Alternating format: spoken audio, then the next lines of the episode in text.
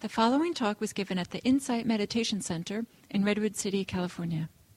Please visit our website at audiodharma.org.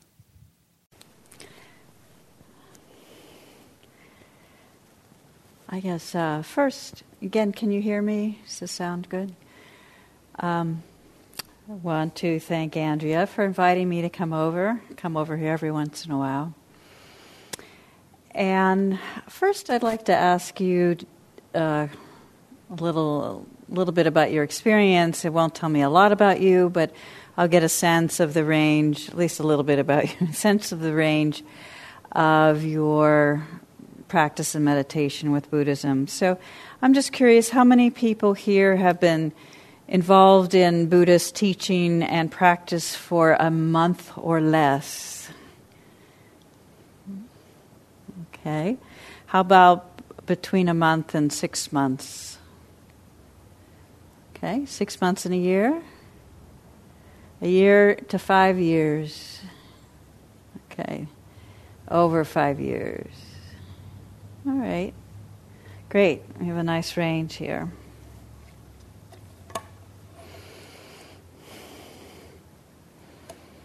And um, I guess I also want to add, by the way, if if for some reason you have some desire to be on another email list, um, you can sign up for the Bloom of the Present Insight Meditation. And um, there are, you know, events that might, uh, day longs and different things that might uh, be of interest. So, my talk this evening is called Mara Mind and Buddha Mind.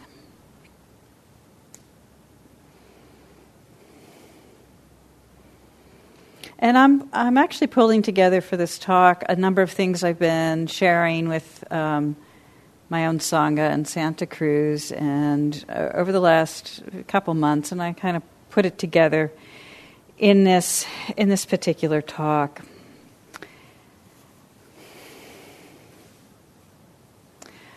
Over the 40 years that I've been practicing and studying and teaching in Buddhism,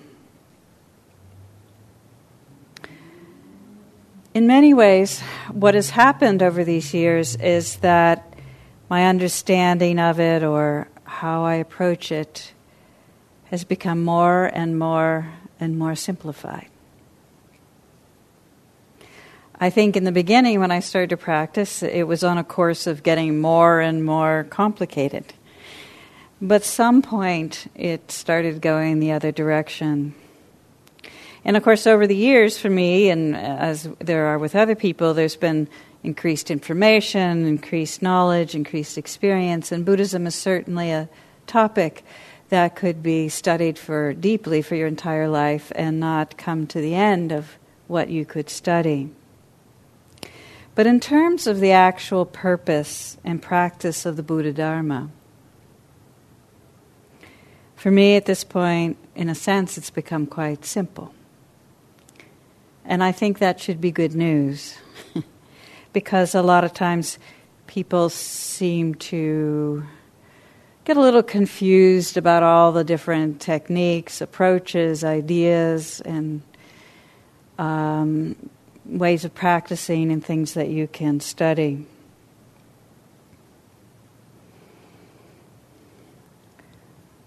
And the simplification is really about what it takes to awaken. And this is a path of awakening. That's the whole point. So basically, what I teach now is that there's two aspects of our path getting to know the conditioned mind and getting to know the unconditioned mind. And all the teachings could be seen as pointing to how you know the conditioned mind, how you know the unconditioned mind, and how you create the conditions that help you to do that.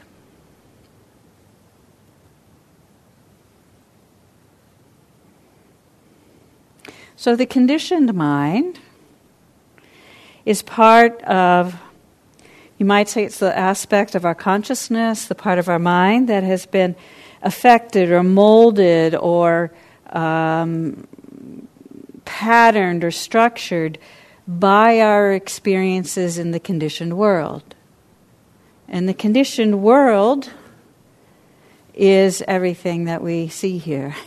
it's everything that we know as the ordinary uh, existence. And another word for that is samsara. Now, there's nothing inherently wrong or a problem with the conditioned mind or the conditioned world.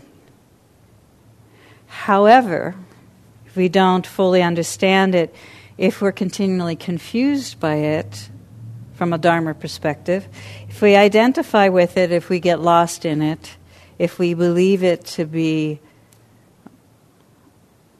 the only truth,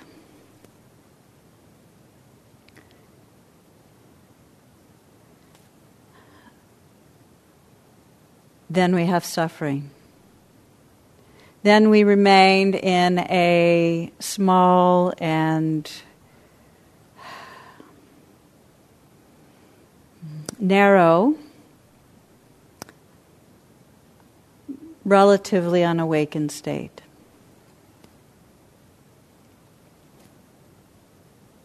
And this conditioning of the, our fundamental consciousness can result, or does result, in the creation of patterns, of habits, and of impulses.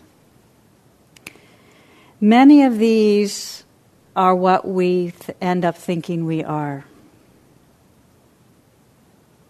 And when we are caught again and again and again by these patterns, we all go around again and again into creating situations that are painful for ourselves and for others, that promote a kind of ignorance and misunderstanding, that promote a kind of disconnection and separation. And perhaps, maybe even most importantly, when we're caught by these patterns, which many of us spend our entire life pretty much caught by these patterns, when we are caught by them, we don't see beyond them to our greater and deeper nature. When we're caught by these patterns, these ways of thinking, these habitual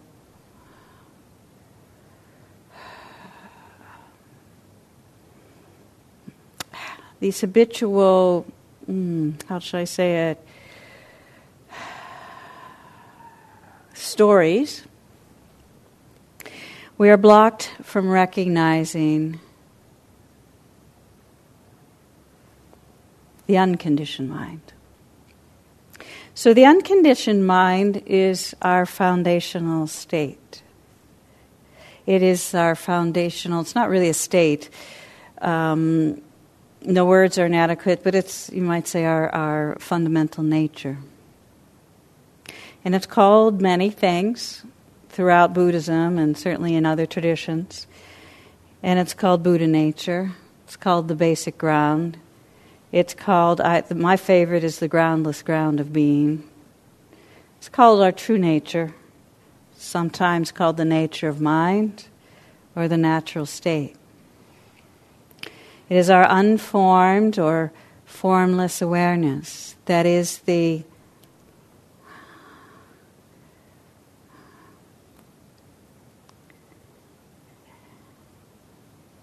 the unmanipulated experience of awareness. It is by its nature non reactive. It is by its nature empty, vast, boundless, spacious, open.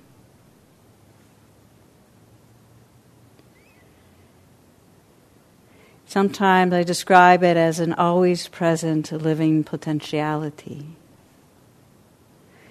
It is the home of a kind of stillness beyond movement and stillness, and a kind of silence and peace beyond the ordinary silence and noise.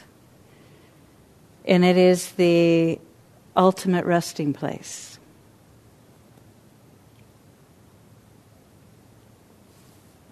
And recognizing this is the key or the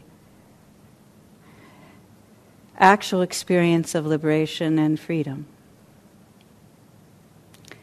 Freedom is never found within the conditioned mind. So, another way I like to talk about this, which harkens back to the title, is getting to know Mara mind and getting to know Buddha mind. And many of you know that Mara is, is in the Buddhist legends is the personification of our obstacles, our patterns, our inner confusion, our distractedness. In other words, the conditioned mind. And Buddha mind, of course, is the representation. The Buddha, you might say, is the personification of our true nature. Our experience of reality free from the muddledness and the opaqueness and the at times oppressiveness of the conditioned mind. And as we recognize this Buddha mind within, which again is the point of our practice, it doesn't mean that the conditioned mind disappears. Obviously, we, we live in a conditioned reality. But what it does mean is that we see it and we understand it for what it is and we stop grasping after it, identifying with it, getting caught by it, being lost in it. And another way of putting it, we are liberated from it. Another word for awakening is liberation. And I like both those words. They hint, both of them hint in a slightly different way of what the real possibility is, where this journey is taking you. So in the in the Buddhist legends, it's said that the the Buddha dealt with Mara. Mara would appear to the Buddha in a and again a personified form, and there are basically two ways that the Buddha dealt with Mara. And one is simply the Buddha said to Mara, I see you. I know you. And that's all. and so that goes back to what I said you get to know conditioned mind, you get to know the nature of your conditioned mind. And when you see it from the perspective of your Buddha mind, it's clear. It's you, rel- you by the very seeing of it, it becomes no longer the driving force in your life. It becomes no longer the, has no longer the capacity to confuse you, and it is disarmed, you might say. And in the legends, that's what happens to Mara. Has all these weapons, and they, they um, dissolve. The other way that the Buddha dealt with this Mara was, in a sense, to was uh, to assert his trust and faith in his own Buddha nature, was to rely or take refuge, have confidence in his Buddha nature. And that, in the legend, is certainly when he asked for the earth to witness his awakening. So, in a sense, these are two kinds of witnessing. And our job here on the cushion and in daily life is to recognize the play of conditioned mind and the fundamental reality of the unconditioned mind. And in that, you discover who and what you really are.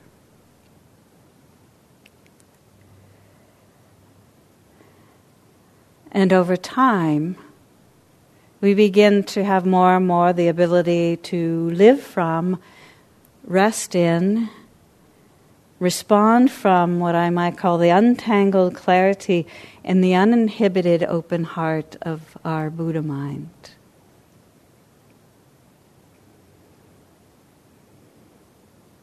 And we begin to recognize the conditioned mind, again, as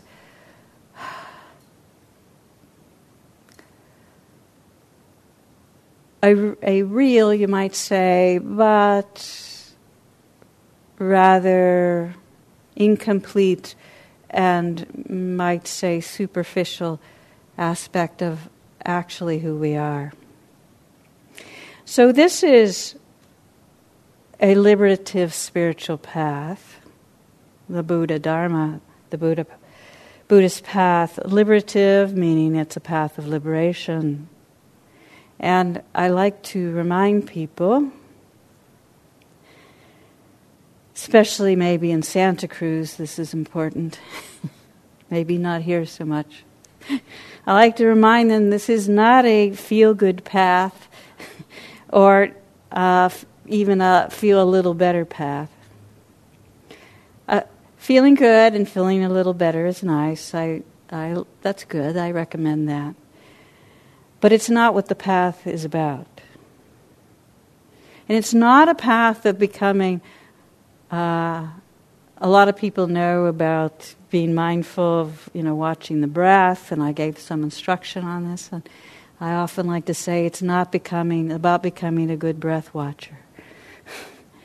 a lot of people approach meditation as another skill I'm going to get really good at and accomplish something and be successful. Again, to make my point, it's a path of seeing the nature. We only observe the breath to become more concentrated, to become more present, so that we can open up to actually see the nature of reality. So it is a path of seeing the nature over and over again, moment by moment, of how the conditioned mind continues to recreate itself, continues to play out, how we get caught in the patterns of difficulty, confusion, and suffering. And it's the path of seeing the nature of what I might call our real mind. And we bring our mindfulness practice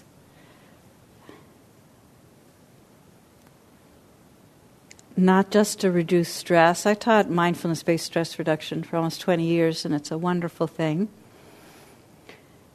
But it's really important to take it to the step.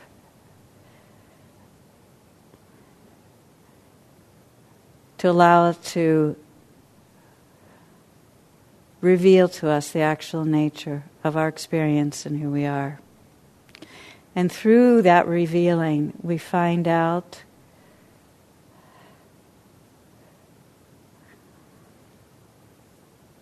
what actual liberation is. So, wisdom is found by paying attention to the nature and process of what is. And what is, is what is right now. We're here together in this room, so what is, is what is revealing and being experienced right now as we sit here together, each of us having a little different experience of that. It's paying attention to the nature of the actual process of experience beyond our ideas and our concepts and our opinions and our preferences and our projections.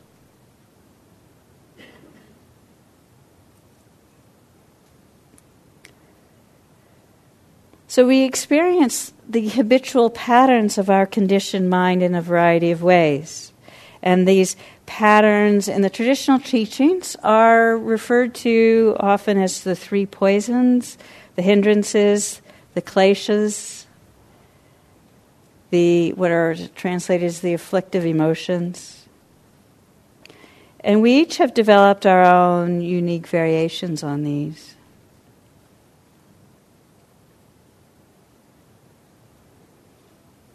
And if you look deeply into yourself,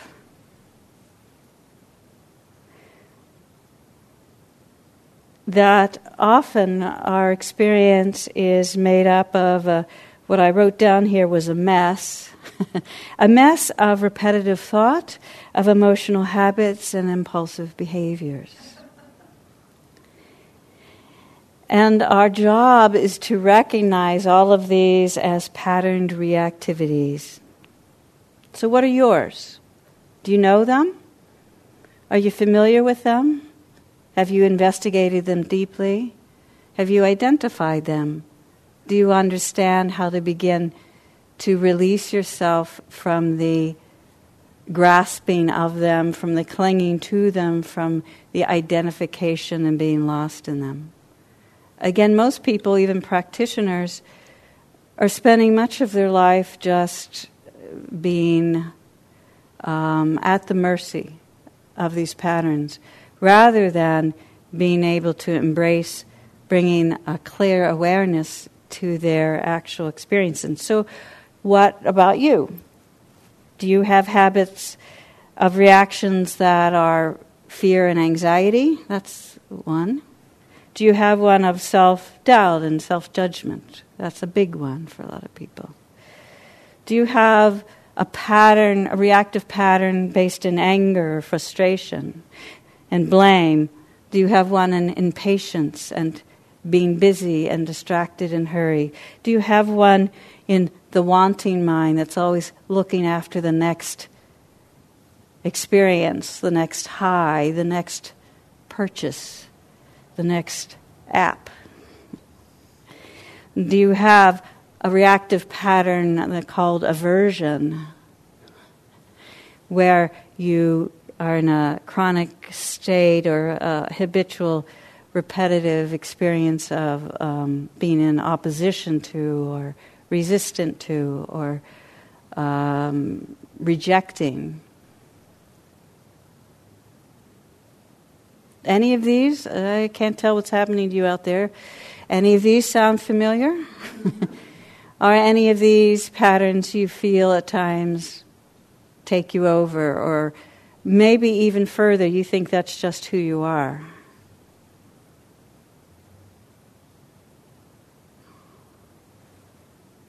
I can guarantee you that's not just who you are. And I can guarantee you that those are temporary, although potentially pernicious conditioned patterns. Nothing more and nothing less.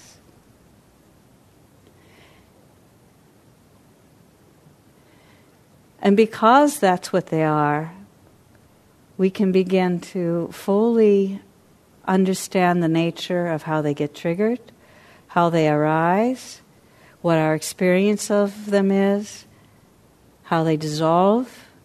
And in understanding all that, we become more and more free of their dominance in our life. I call these, sometimes call these reactive patterns, partly because so many of them are based in complex, well, they're based in complex um, thought patterns and emotional patterns, but often manifest primarily as, as strong, uncomfortable uh, emotions. I call them emotional hallucinations. That we spend a lot of our life having an emotional hallucination where we have a narrative and this idea that, oh, everybody in the room hates me and I'm no good and whatever it might be. And it is indeed your own hallucination that's arising in your heart and mind that we get swept away in. So, again, asking yourself, how much do you believe in these? How much are you driven by them? How much do you identify with them day after day? Or, day after day, do you see them as an opportunity to actually get to know your conditioned mind? To get to know that it's something you can understand and learn to be free from.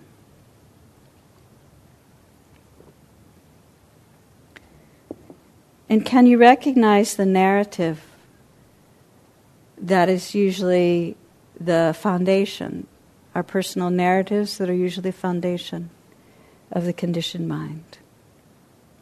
And can you recognize these as a narrative, as a pattern of thought to which you have given yourself over to, to which you often, many people take refuge in rather than the refuge in the Buddha and the Dharma and the Sangha.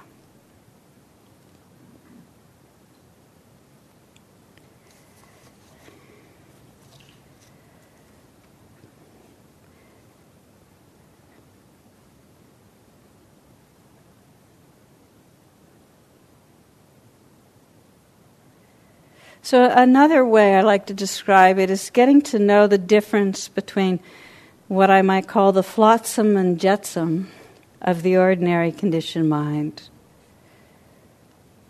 and the great ocean of unconditioned mind that those exist in.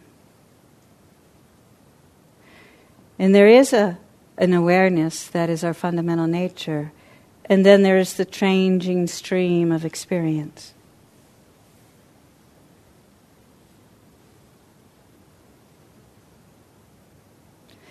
And I can guarantee you that we are that awareness and not the stream, not the impermanent changing phenomena of emotions and body and thought and reaction. But most of us tend to think we are only the flotsam and jetsam, which I might call the refuse not the refuge, the refuse of the condition, of our conditioning. And that flotsam and jetsam is being thrown about in the surface waves, banging against each other, banging, ours own banging against each other, and each, each of us banging against each other.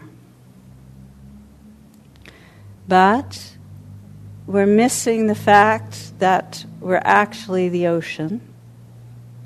And I couldn't help but share this quote.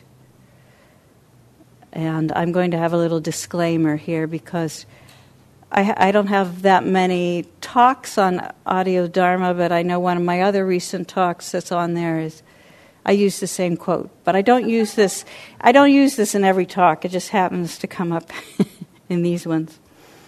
And the quote is from Leonard Cohen If you don't become the ocean, if we don't become the ocean, we, we will be seasick every day.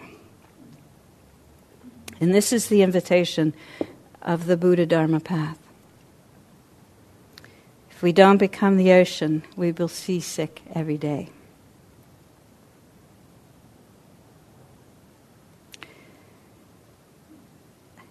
And I, I want to emphasize this because I think the teachings around recognition of the unconditioned mind need to be given more emphasis. And also the clarity of the continual identification of the conditioned mind in a simple and direct way also needs a little more mm, focused attention. So, at first recognition of the unconditioned mind, I want to say for most people seems a little vague or subtle or uncertain or unstable. And um, the ordinary conditioned mind and world that we're familiar with, uh, including our patterns and personality and so forth, our sense of solidity and, and separateness, seems very stable, seems very real seems very solid. But over time, the recognition, eventually, the recognition and the experience of this greater nature of who and what we are, beyond the simple and superficial flotsam and jetsam, becomes to seem that it is the only thing that is stable, reliable, and true while the conditioned world is seen to be as it is, which is changing, flowing, ephemeral, and dreamlike.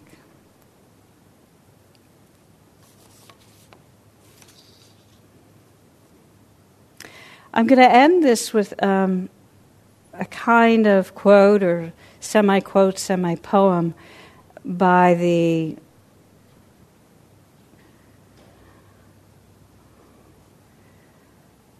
well loved Thai forest master Ajahn Chah.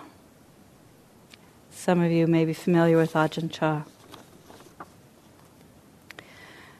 About this mind, in truth, there's nothing really wrong with it. It is intrinsically pure. Within it, it's already peaceful. That the mind is not peaceful these days is because it follows moods. The real mind doesn't have anything to it, it is simply an aspect of nature. It becomes peaceful or agitated because moods deceive it.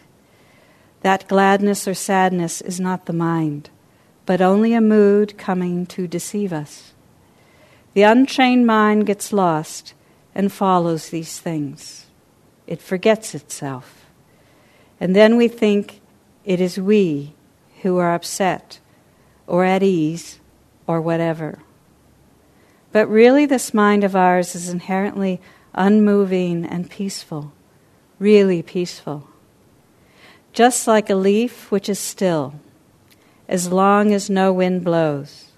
If a wind comes up, the leaf flutters. The fluttering is due to the wind.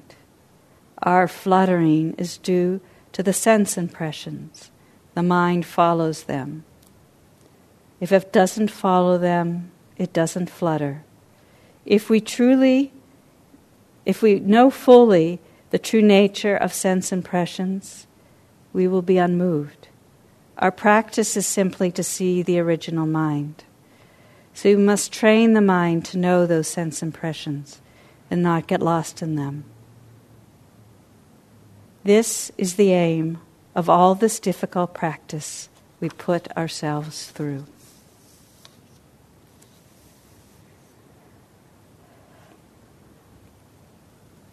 So I'm going to stop there. Just for let's just have a few moments of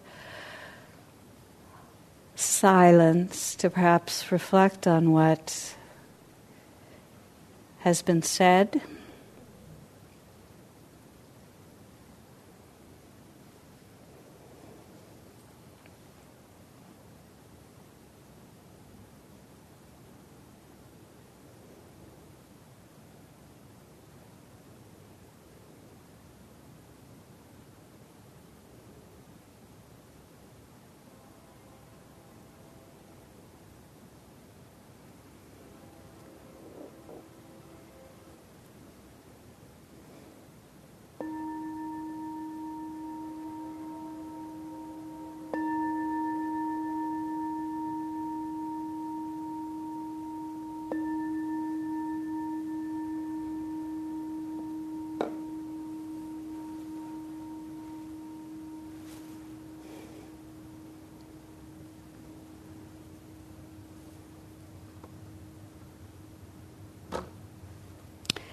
So, um, if there's any comments or questions, we have some time for it.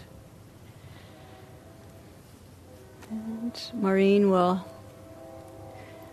deliver the mic.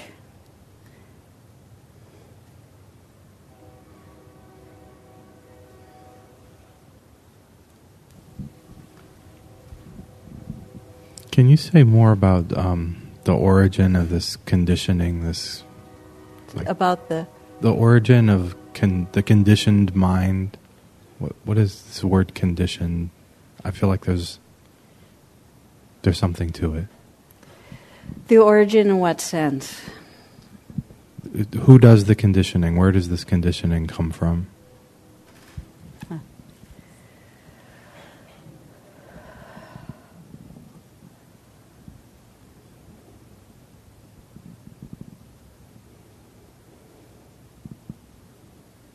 Who knows?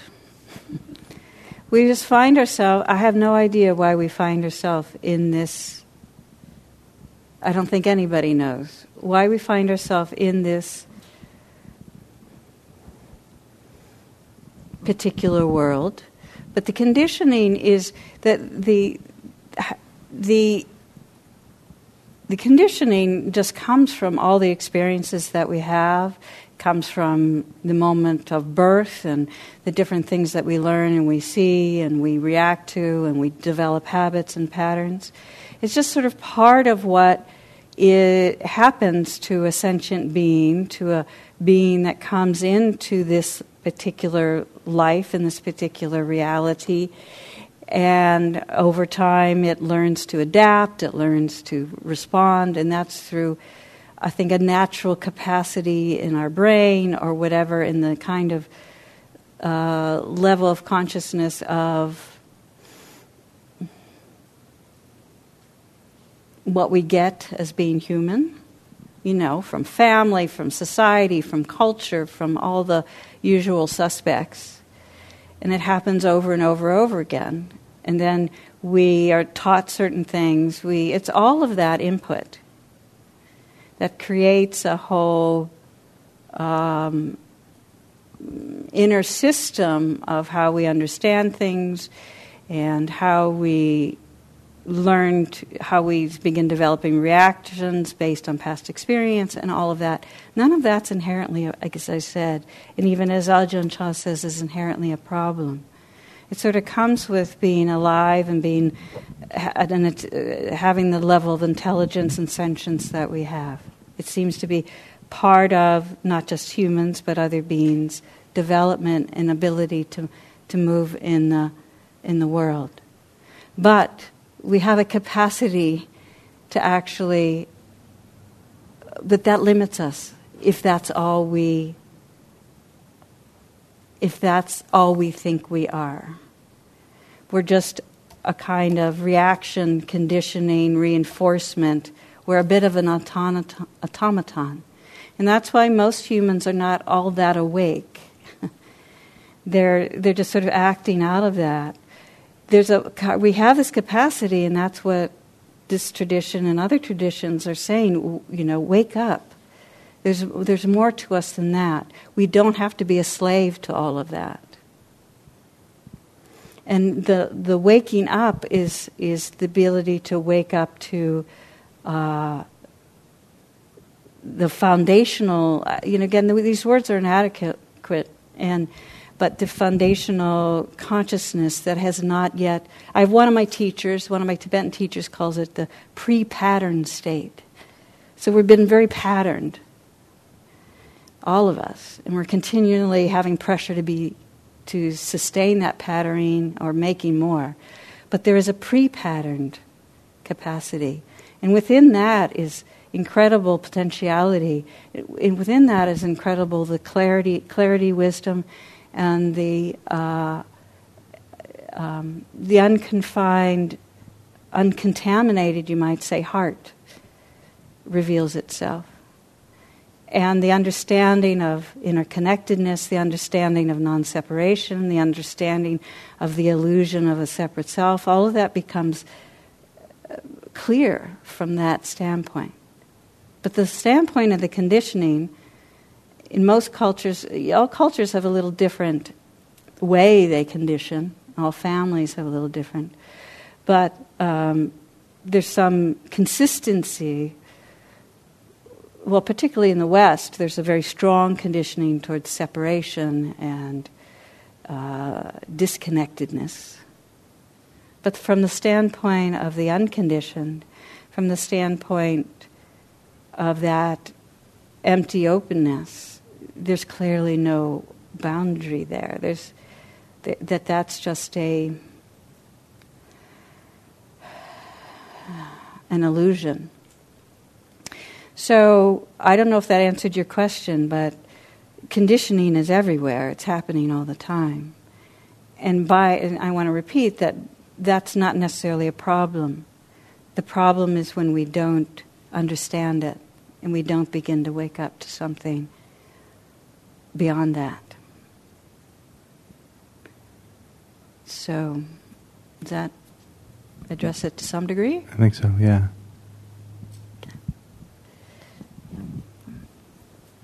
Yeah, and could you say your, if you don't mind, being on tape with your name? I just like to hear names. So. Okay, my name's Anne, mm-hmm. um, and I'm interested in what you would say about um, shifting to the um, unconditioned mind. Mm-hmm. And um, I've heard a couple of talks recently, some old talks and some recent talks that that reminded me of um, some of the Christian teachings that I got as a child. Um, and and I was understanding it was like to have the experience um, of the of reaching the unconditioned mind. It required a certain pathway in meditation, which included a study of the jhanas and a real experience of the different levels of the jhanas, which we don't hear too much about here. I'm just wondering how you think that kind of concentration and the experience that can come from it, how much does that um, determine how unconditioned somebody becomes? Forget the Christian bit. Actually, that didn't really fit in. What, For- what was I what? said, forget the Christian bit. that didn't okay. really fit in. I, I, that was sort of a leap. I'm Okay. not sure where I was going with that, but the rest of it, I'm interested yeah, in hearing. Yeah, yeah. Well, I, I will make a, just a quick comment about the, the Christian piece, and that certainly if you look at the mystics, just, you know, you mystics uh, from any tradition, you'll see similarities. So I'll say, I'll say that. Um, in terms of the jhanas, I'm not a jhana person. so I can't really answer that with much clarity. When I say I'm not a jhana person, it doesn't mean I don't experience the jhanas. It means I don't. I, it's not a framework that I I work with in that way. So I can't really answer answer that.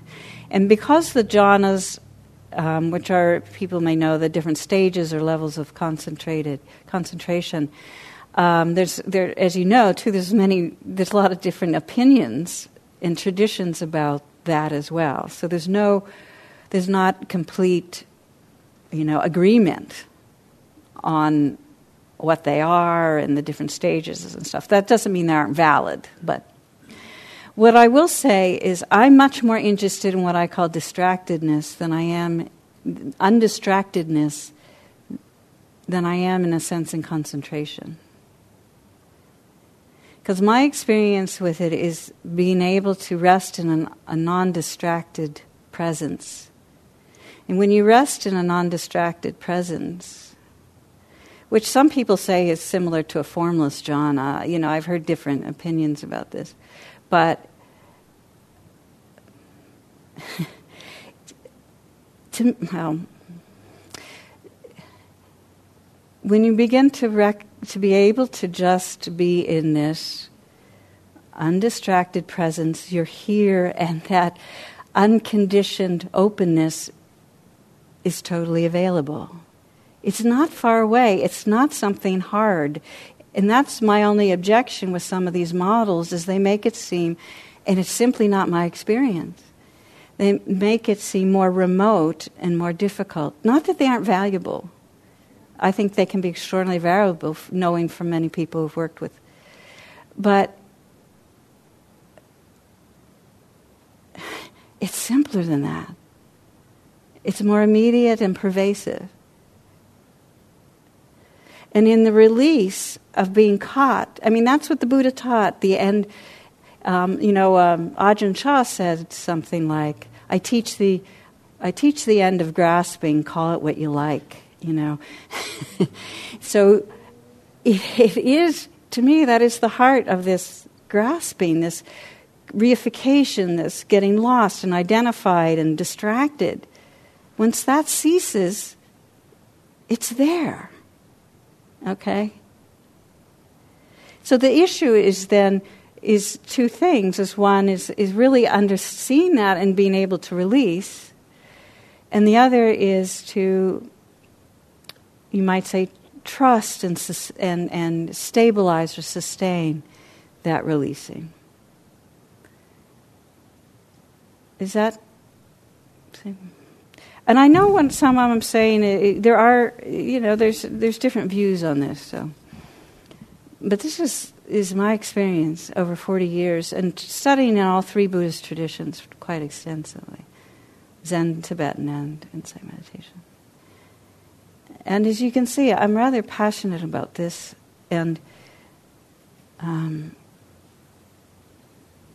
think these directions, these instructions and directions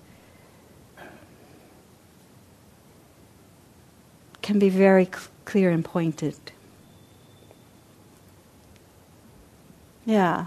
Other questions or comments?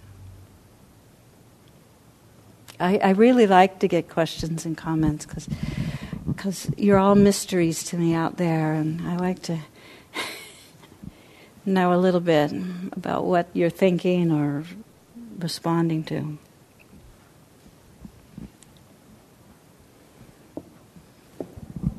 Well, no question. I just uh, wanted to say thank you for talking about the unconditioned mind, and uh, and uh, I don't know if you talk more about what its characteristics are, or or what it's not, but um, yeah, I, I don't.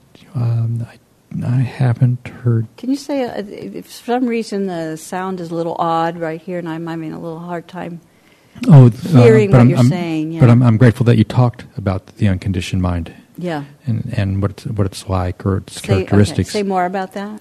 Uh, just just that um, I haven't heard teachers, vipassana teachers, talk about that, Yeah.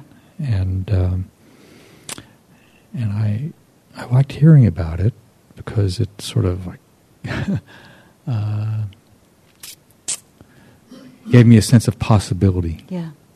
hmm Yes. and a little bit more inspiration, something to, and Good. to help me help direct my practice in the future. Yeah. Okay. Yeah. Thank you. And that's partly my, my intention. You know, the Buddha, I, I actually heard Ajahn Amaro uh, talk about this at his recent retreat. He, he said, you know, the Buddha took the tact of, of saying what it's not, pretty much. the unconditioned mind. He, he took that sort of, because you can't really say it is anything, he went to a lot of pains to say what it's not, rather than saying what it is, because you can't really say what it is. But having said that, he also had, you know, when he talked about nibbana, the Buddha used a lot of different words that kind of hint, you know, hint at the characteristics or quality of not of the unconditioned mind exactly, but of our experience of it. As we rest in it, there's a, what I would say, there's a, a tendency to perceive. It gets very subtle, but perce- it has a certain common felt sense. Wh- What what has a common felt sense? What are they? So Or- you say something has a common felt sense. Yeah. Well, I mean, things like um, uh, space and spaciousness is a very is one of the um, sense that you, instead of feeling sort of solid and tight and closed and contracted, which is often our normal state, there's a sense of openness and uh, spaciousness and almost. I heard Ajahn Amaro use this word translucency or lightness or so these are, are sort of different words to indicate um, that you're released from the, the tyranny of our narrative or the tyranny of our patterns. There's um, more of a sense, you know, that the, there's the whole emptiness thing, which is a, a problem for people, but the way I experience emptiness is, is, is there's a, I call it infinite openness. There's a, a sense of just openness, of not being defined or closed in or attached to anything. So that, that's kind of a quality. Could it also be like a, a, a great acceptance Yes, of how your life actually Absolutely, is? yeah. right. When It's, I- a, it's what I call radical acceptance, meaning you're no longer in opposition to what the way things actually are, which is a you know is a recipe for suffering that we all do every day. and uh, one of my teachers also describes it as a profound sense of allowing. And again, that's that openness, that allowing, that acceptance. Acceptance doesn't mean because we like the way things are, but we're willing to actually be with things the way they are and not fight. It's just how things are. What? it's, it's just how things are.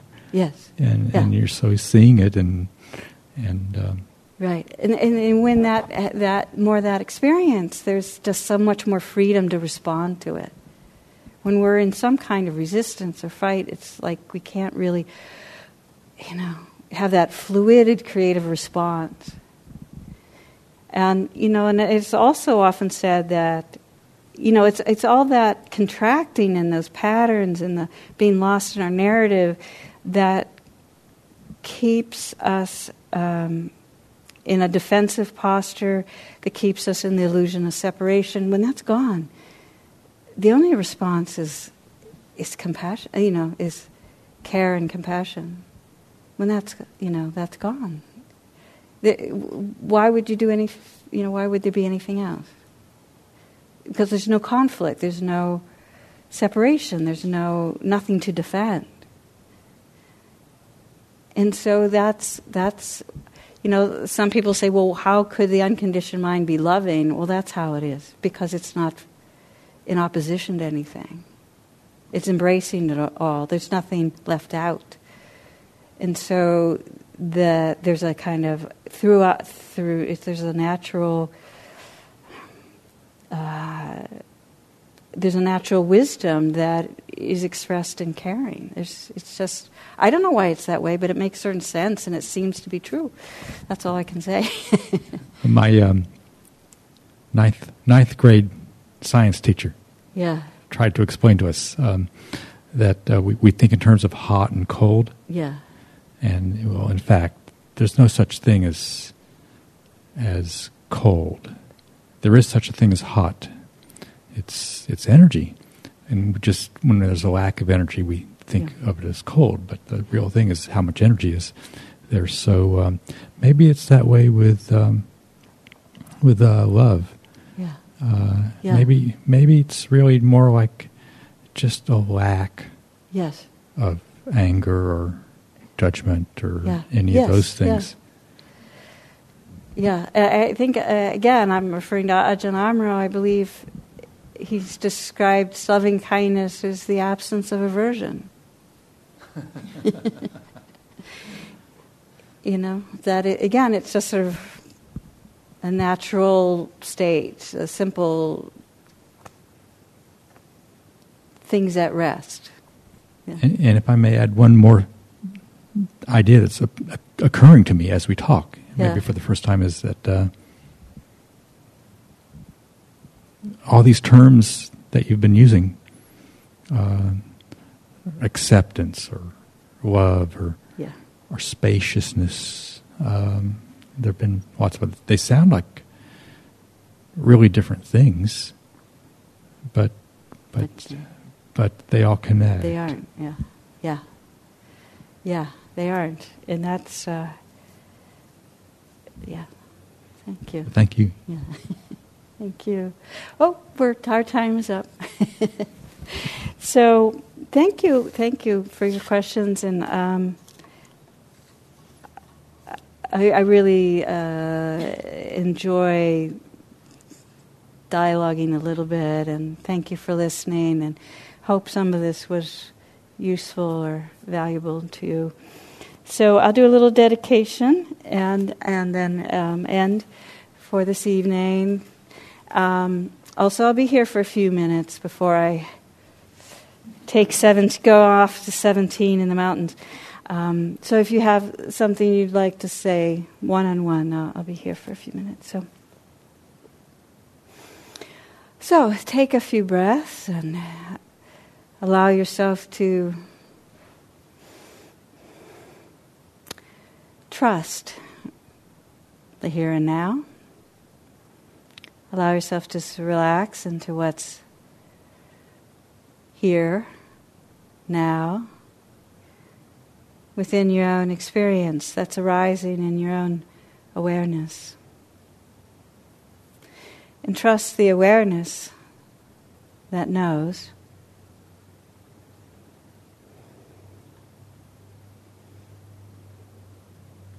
And may we all awaken to understanding our patterns of suffering, how we get lost and dis- distracted, how we continue to allow ourselves to be smaller and more contracted than we actually are. So may we recognize those and may we recognize the profound nature of our being beyond personality, beyond our ideas, beyond our history.